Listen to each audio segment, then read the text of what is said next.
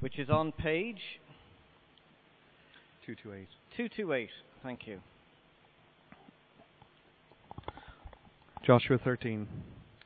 When Joshua was old and well advanced in years, the Lord said to him, You are very old, and there are still very large areas of land to be taken over. This is the land that remains, all the regions of the Philistines and Geshurites, from the Shihor River on the east of Egypt to the territory of Ekron on the north, all of it counted as Canaanite, the territory of the five Philistine rulers in Gaza, Ashdod, Ashkelon, Gath, and Ekron, that of the Avites. From the south, all the land of the Canaanites, from Arah of the Sidonians as far as Aphek, the region of the Amorites, the area of the Gebalites, and all Lebanon to the east, from Baal Gad below Mount Hermon to, to Lebo Hamath. As for all the inhabitants of the mountain regions from Lebanon to Misrephoth Maim, that is, all the Sidonians, I myself will drive them out before the Israelites. Be sure to allocate this land to Israel for an inheritance, as I have instructed you, and divide it as an inheritance among the nine tribes and half of the tribe of Manasseh. The other half of Manasseh, the Reubenites and the Gadites, had received the inheritance that Moses had given them east of the Jordan, as he, the servant of the Lord, had assigned it to them. We have Joshua chapter 14, verses 6 through 15. Now the men of Judah approached Joshua at Gilgal, and Caleb, son of Jephunneh, the Kenizzite, said to him, You know what the Lord said to Moses, the man of God, at Kadesh Barnea, about you and me. I was forty years old when Moses, the servant of the Lord, sent me from Kadesh Barnea to explore the land, and I brought him back a report according to my convictions. But my brothers, who went up with me, made the hearts of the people melt with fear. I, however, followed the Lord my God wholeheartedly. So on that day Moses swore to me, The land on which your feet have walked will be with your inheritance, and that of your children forever, because you have followed the Lord God, the Lord my God, wholeheartedly. Now then, just as the Lord promised, he has kept me alive for forty five years since the time he said this to Moses, while Israel moved about in the desert. So here I am today, eighty five years old. I am still as strong today as the day Moses sent me out. I'm just as vigorous to go out to battle now as I was then. Now give me this hill country that the Lord promised me that day. You yourself heard then that the Anakites were there, and their cities were large and fortified, but the Lord helping me, I will drive them out just as he said. Then Joshua blessed Caleb, son of Jephunneh, and gave him Hebron as, an, as his inheritance. So Hebron has belonged to Caleb, son of Jephunneh the Kenizzite, ever since, because he followed the Lord, the God of Israel, wholeheartedly. Hebron used to be called Kiriath Arba, after Arba, who was the greatest man among the Anakites. Then the land had rest from war. Thanks very much. I think they deserve a prize for getting through half of those names anyway. Nightmare. Well, what are all those names all about? That's what we're going to find out. So let's talk to God and pray and ask for His help as we get stuck into this. Let's pray together.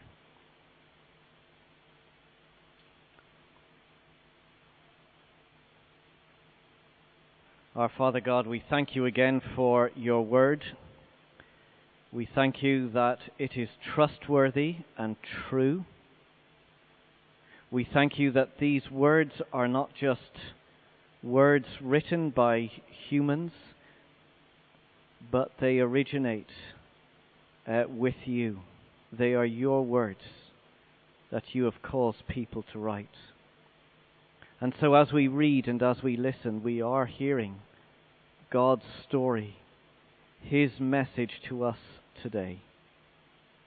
And so we pray that you would make your word applicable to us.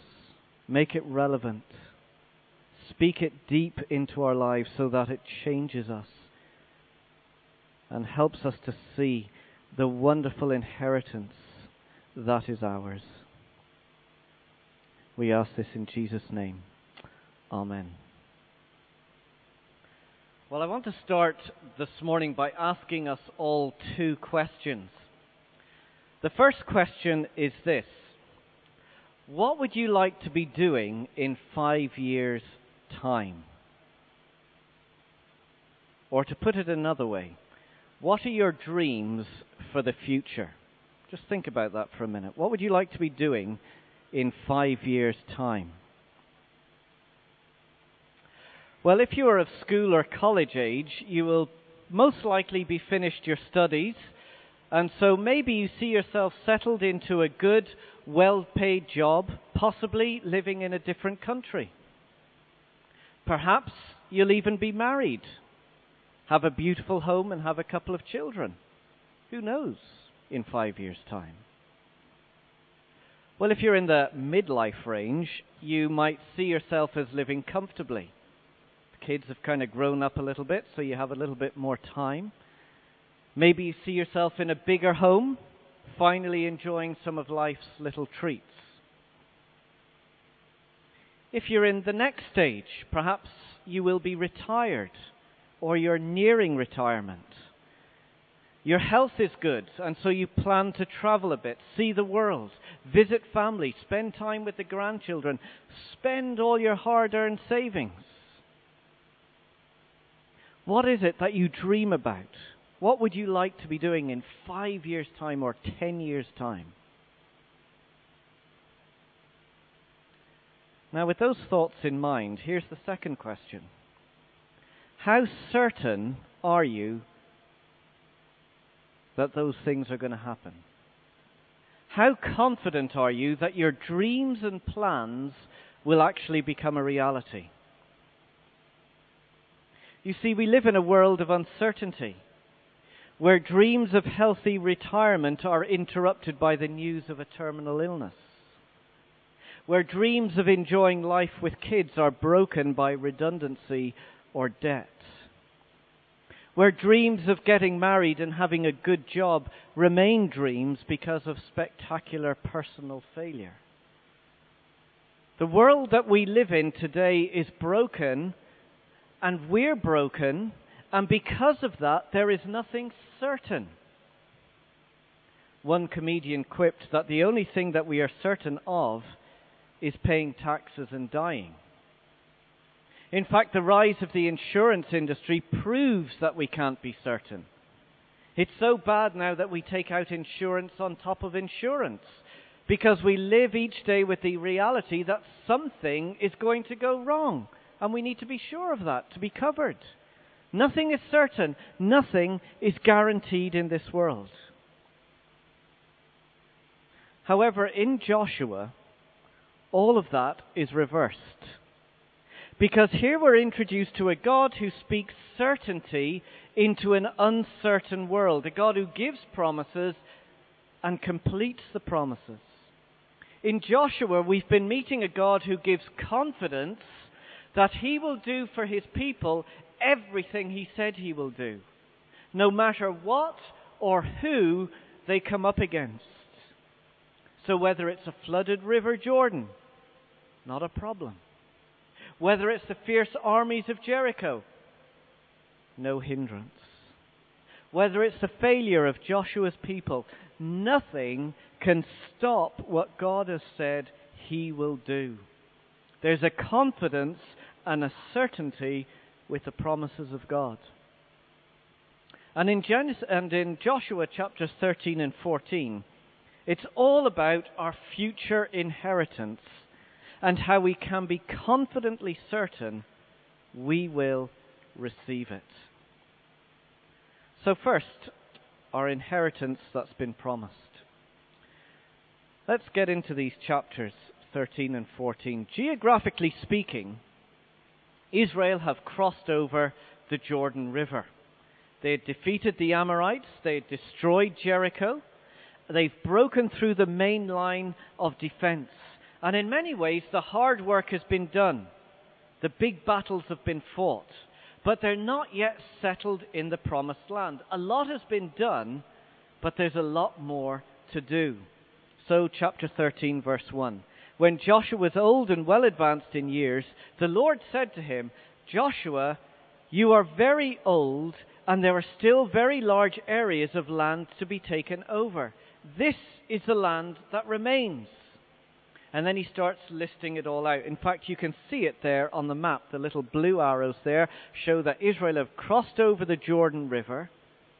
And then as they move west, south, and in the central lands and up north, these are all the lands to be taken. So in the south, verse 2, we read about the Philistines who are there and the, the five big cities where their rulers are in Gaza, Ashdod, Ashkelon, and Gath, and, and Ekron.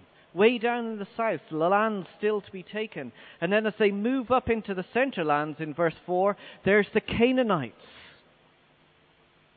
And then as they move up from there, up into the north, all the way up as far as Mount Hermon, all those lands still to be taken.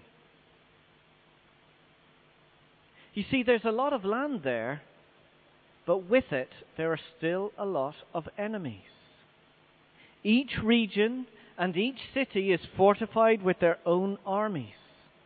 Every town and place poses a threat to Israel, to God's people. Each one is strong enough to defeat them, and it seems an insurmountable task. They've only crossed the little river, they've only overtaken Jericho, but it's like there's a hundred other Jerichos still to take.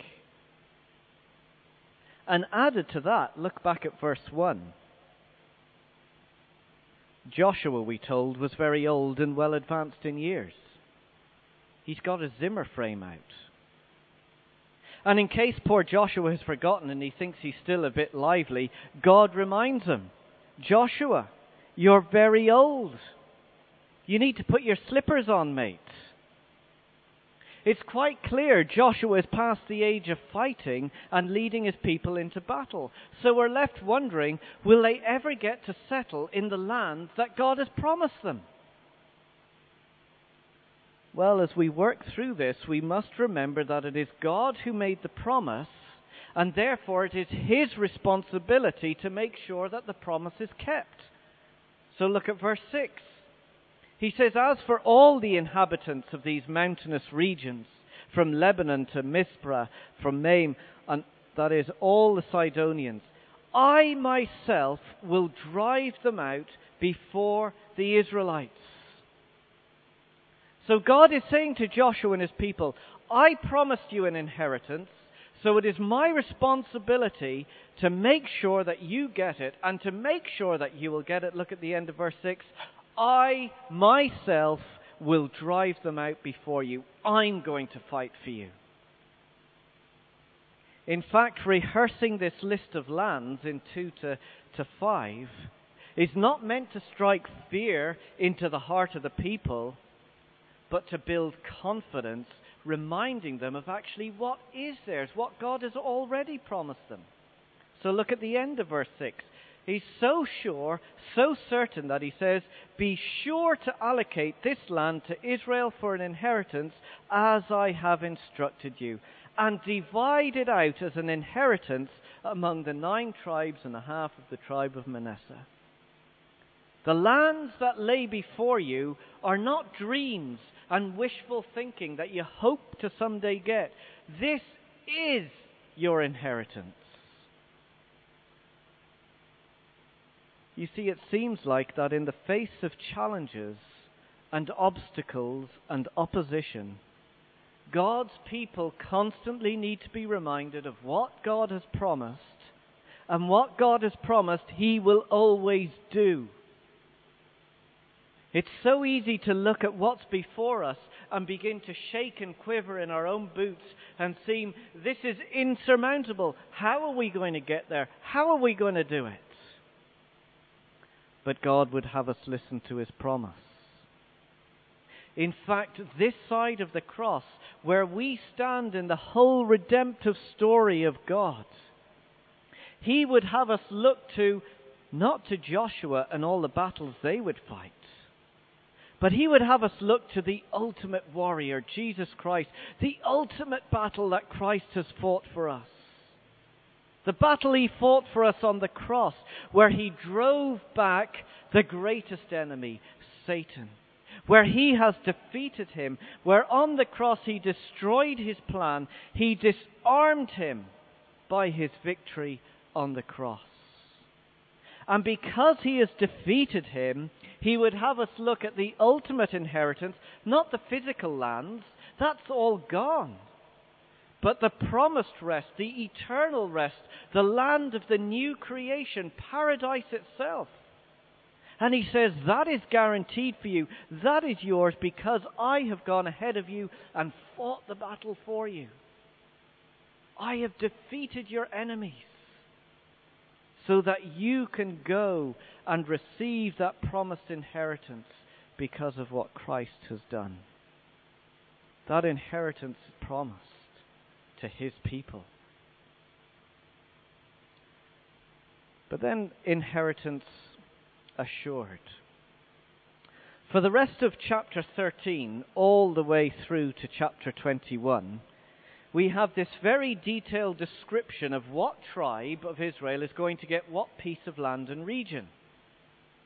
We're told that two of the tribes, the Reubenites and the Gadites, they were going to settle east of the Jordan along with half of a tribe of Manasseh. Then the other nine and a half tribes would settle west of the Jordan, making up 12 altogether. Now, this intricate detail, it seems quite of a bore to us, all these lists of names. Look at verse 16, for example, as he starts listing out what's going to happen. He talks about the territory from Aroer of the rim of the Arnon Gorge and from the town in the middle of the gorge and the whole plateau past Meba. And then verse 25 there's the territory speaking to the, to the Gadites. You've got the territory of Jazer and all the towns of Gilead and the half of the Ammonite country as far as Aroer and Rabbah.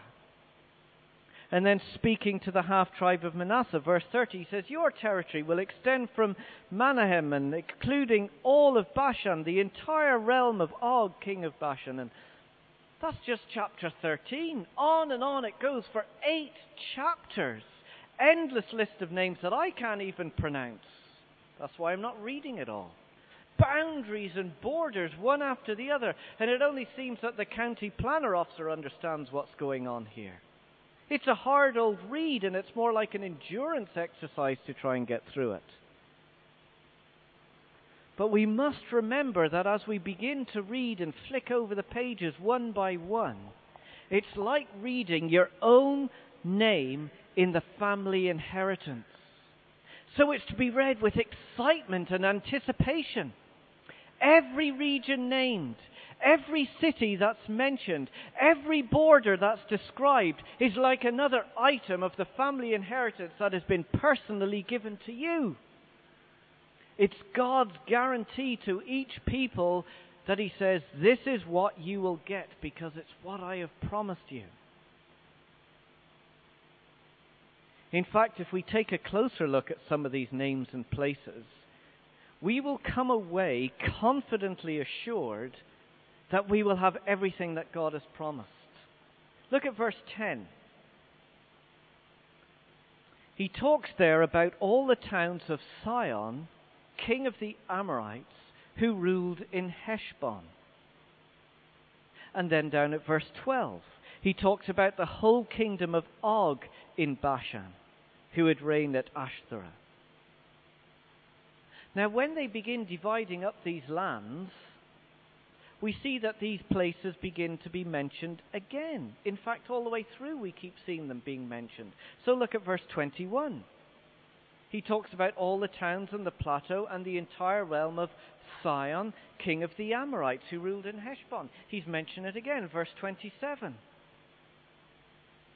the end of verse 27, the, the realm of Sihon, king of Heshbon. And then down at verse 30, he starts talking about Og, king of Bashan. They, they just keep being repeated all the time. And you were asking the question, what's so special about these kings and these, so re- these regions that they're being repeated?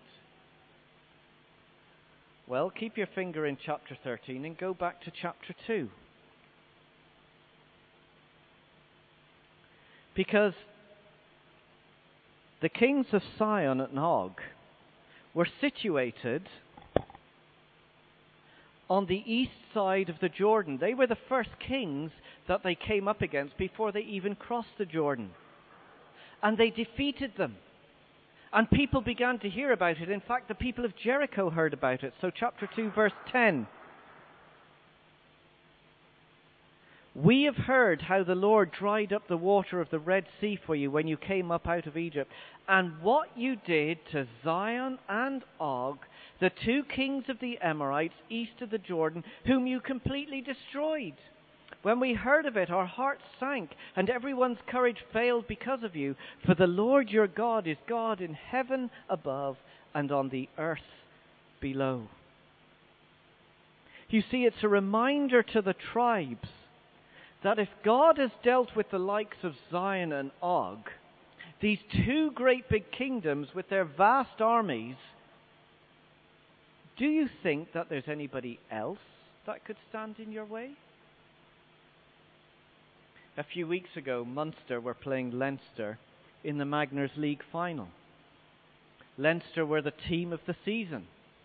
A week before, they had been crowned European champions, Heineken Cup champions. They were a formidable force, not a weak spot in the side.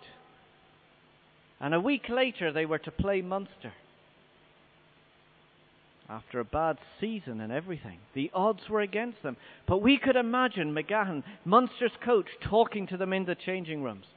Listen, guys, the last time we played them, we won. The last time they were down here in Thomond Park, we beat them. Now, if we've done that in the past, what's to stop you doing it again? And that's exactly what's going on here. God is saying, if I've defeated the likes of Sihon and Og, the greatest enemies, the strongest forces, is there anybody else that could stand in your way? And this is what gives us assurance and confidence, rehearsing and remembering past victories. If this is what God has done, then what can He not do? And there's a sense in which our future assurance is all grounded in past events. The certainty of heaven is grounded in the past events of what Christ has done, not future things that he's going to do. And it's only as we stand back and we look back and gaze through history and see what God has done that we have confidence and assurance to move forward.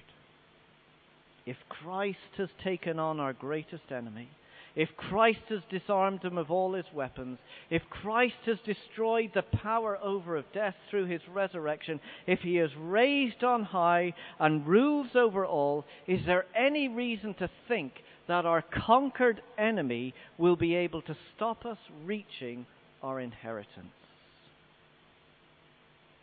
Nothing and no one can stand in the way of God and his people and his promises. Nothing.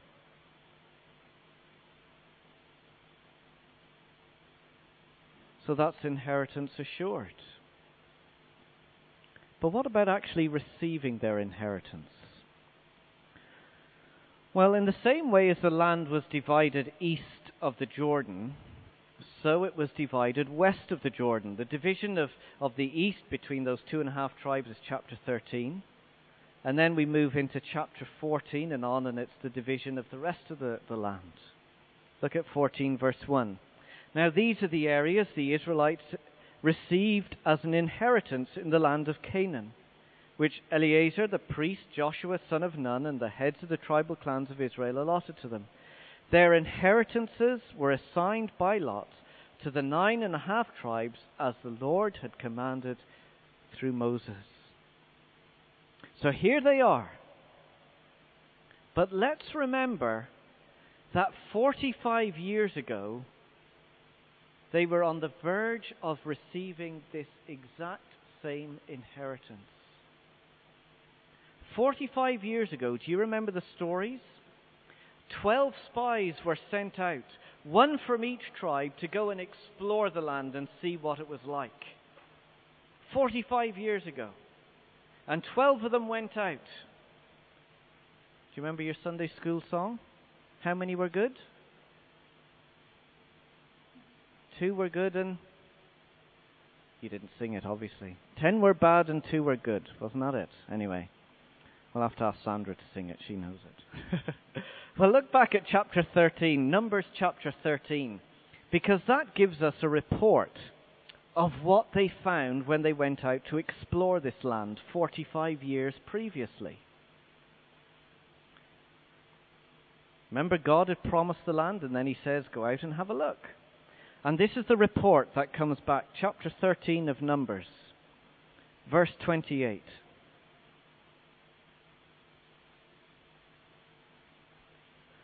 But the people who live there are powerful, and the cities are fortified and very large. We even saw descendants of Anak there.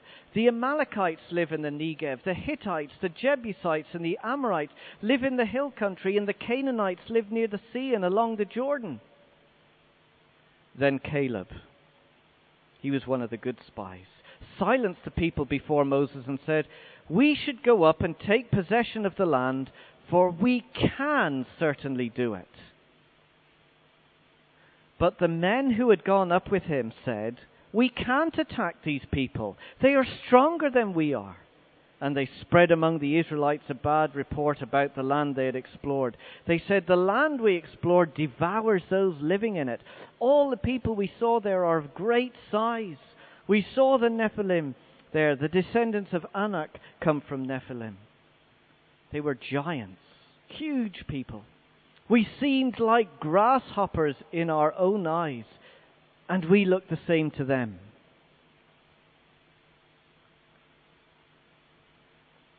Now we know from the rest of the story that after that, 40 years after spying out the land, they wandered the desert for 40 years.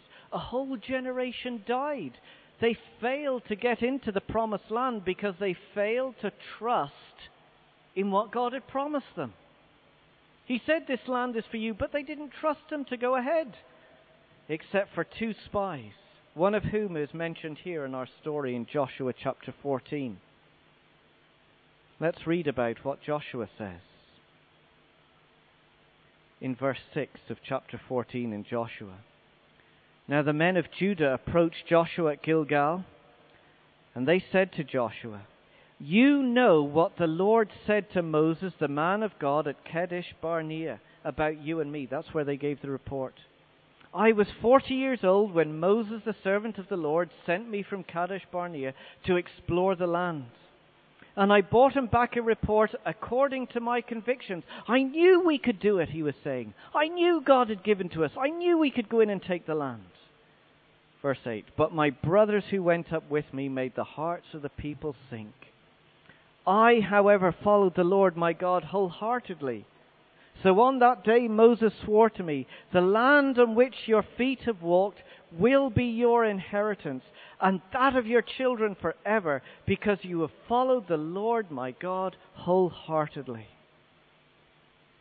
Now, this is not an arrogant demand on the part of Caleb, as if to say, Stand back, guys, and watch me as I march in and take the land. Not at all. This was an expression of faith. His confidence hadn't changed in the 40 years. He was ready to take the land then, and he was ready to take the land now, not because of who he was, but because of what God had promised him. Verse 12. So he says, Now give me this hill country that the Lord promised me that day. You yourself heard that the Anakites were there and that cities were large and fortified. But, is that going to stand in our way? No, the Lord helping me, we will drive them out, just as he said. You see, Caleb was a man of faith. He was stepping out in faith. And the only way that the people were going to receive their inheritance is faith in what God said he will do. In fact, there's no room for arrogance or self dependence. It all rests on God's power, on his plan, and on his promise. One writer put it helpfully like this It's not great faith in God, but it's our little faith in a great big God. Faith in a great big God, in what God said He would do. This is what guarantees receiving our inheritance. faith in what God can do, not what we can do. And nothing has changed throughout time. Whatever place we stand in history, the way to receive our inheritance is always by faith. Jump forward in your Bible to 1 Peter. I haven't got a page number. If somebody's got it, they can shout it out. 1 Peter chapter 1.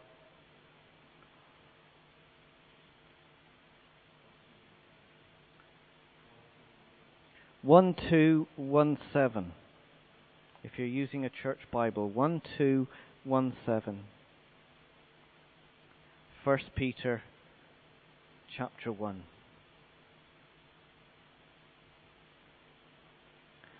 Let's pick it up in verse 3.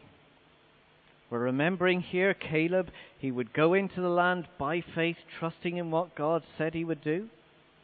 Now listen to how this all applies to us. Verse 3. He says, Praise be to the God and Father of our Lord Jesus Christ. In his great mercy, he has given us new birth into a living hope through the resurrection of Jesus Christ from the dead. This is the past events, the past victories, something that Christ has done. He's died, he's risen again. And because of that, verse 4, we go into an inheritance that can never perish, spoil, or fade. Heaven itself, which is kept in heaven for you. And here's the key verse, verse 5 who through faith are shielded by God's power until the coming of salvation that is ready to be revealed in the last time. Now, you tell me from reading that what guarantees our inheritance? It's faith in what Christ has done in the past, His death and resurrection for us, and His promise to shield us or to protect us until we get there. Our inheritance is guaranteed. Our destination is 100% secure. We thought at the beginning about our dreams. Well, you know what? You can lose your job. You can lose your health. You can lose your spouse or a friend. You could lose your home. You could lose your possessions. You could lose all your savings. And the loss of any one of those things would be terribly difficult. But listen to this you cannot lose what God has promised you. You cannot lose His gift of forgiveness.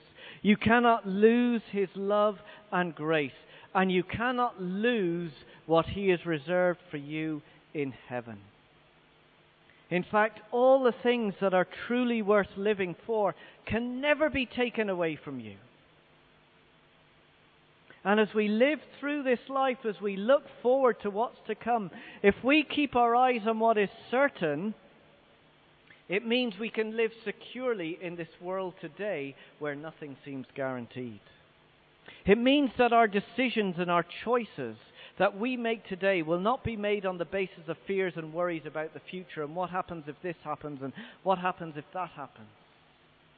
Instead, there will be a freedom. We will be set free to give ourselves completely and entirely to that which is guaranteed, our promised inheritance. And if you are a Christian, then that's where you're heading. But there's plenty of people who are not heading to their promised inheritance. But Christians are changed. That means we can give ourselves completely to our promised inheritance. We can do everything. We can take risks in life to see that other people get there because our future is certain. We can give of our money to make sure that people, that the gospel goes out because our future is certain. We can give of our lives. We can go moving places. We can go different places because our future is certain. And God is with us. We don't need to be building for the here and now and building our, our lives full of material things and making sure that everything's okay today because all of that will one day be gone. but our future is certain and it's guaranteed. Therefore, we are free to make decisions and take choices and actions that will see other people also receive their promised inheritance. We have a great promise, a great God who has gone before us, and nothing and no one will ever stand in his way. Let's pray together.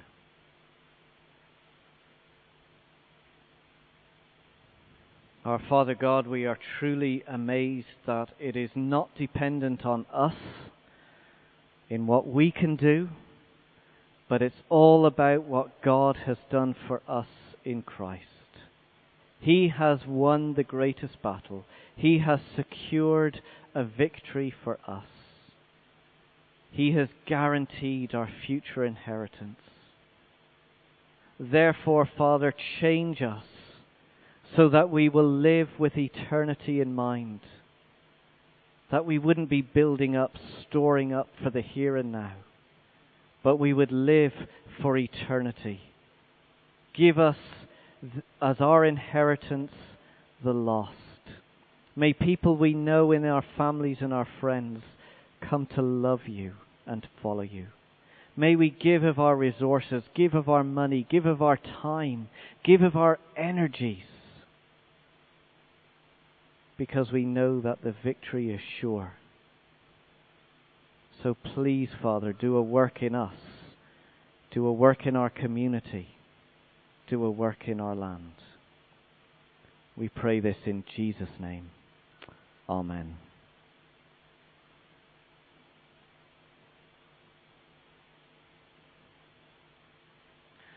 We're going to sing together.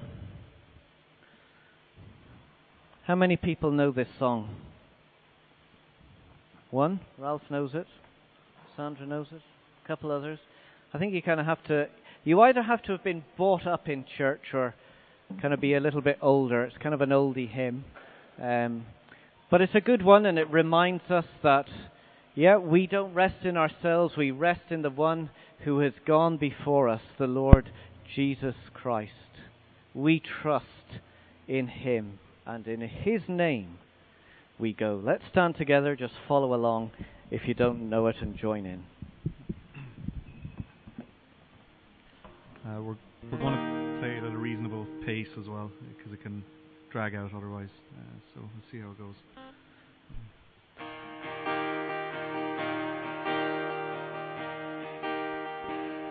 We rest on.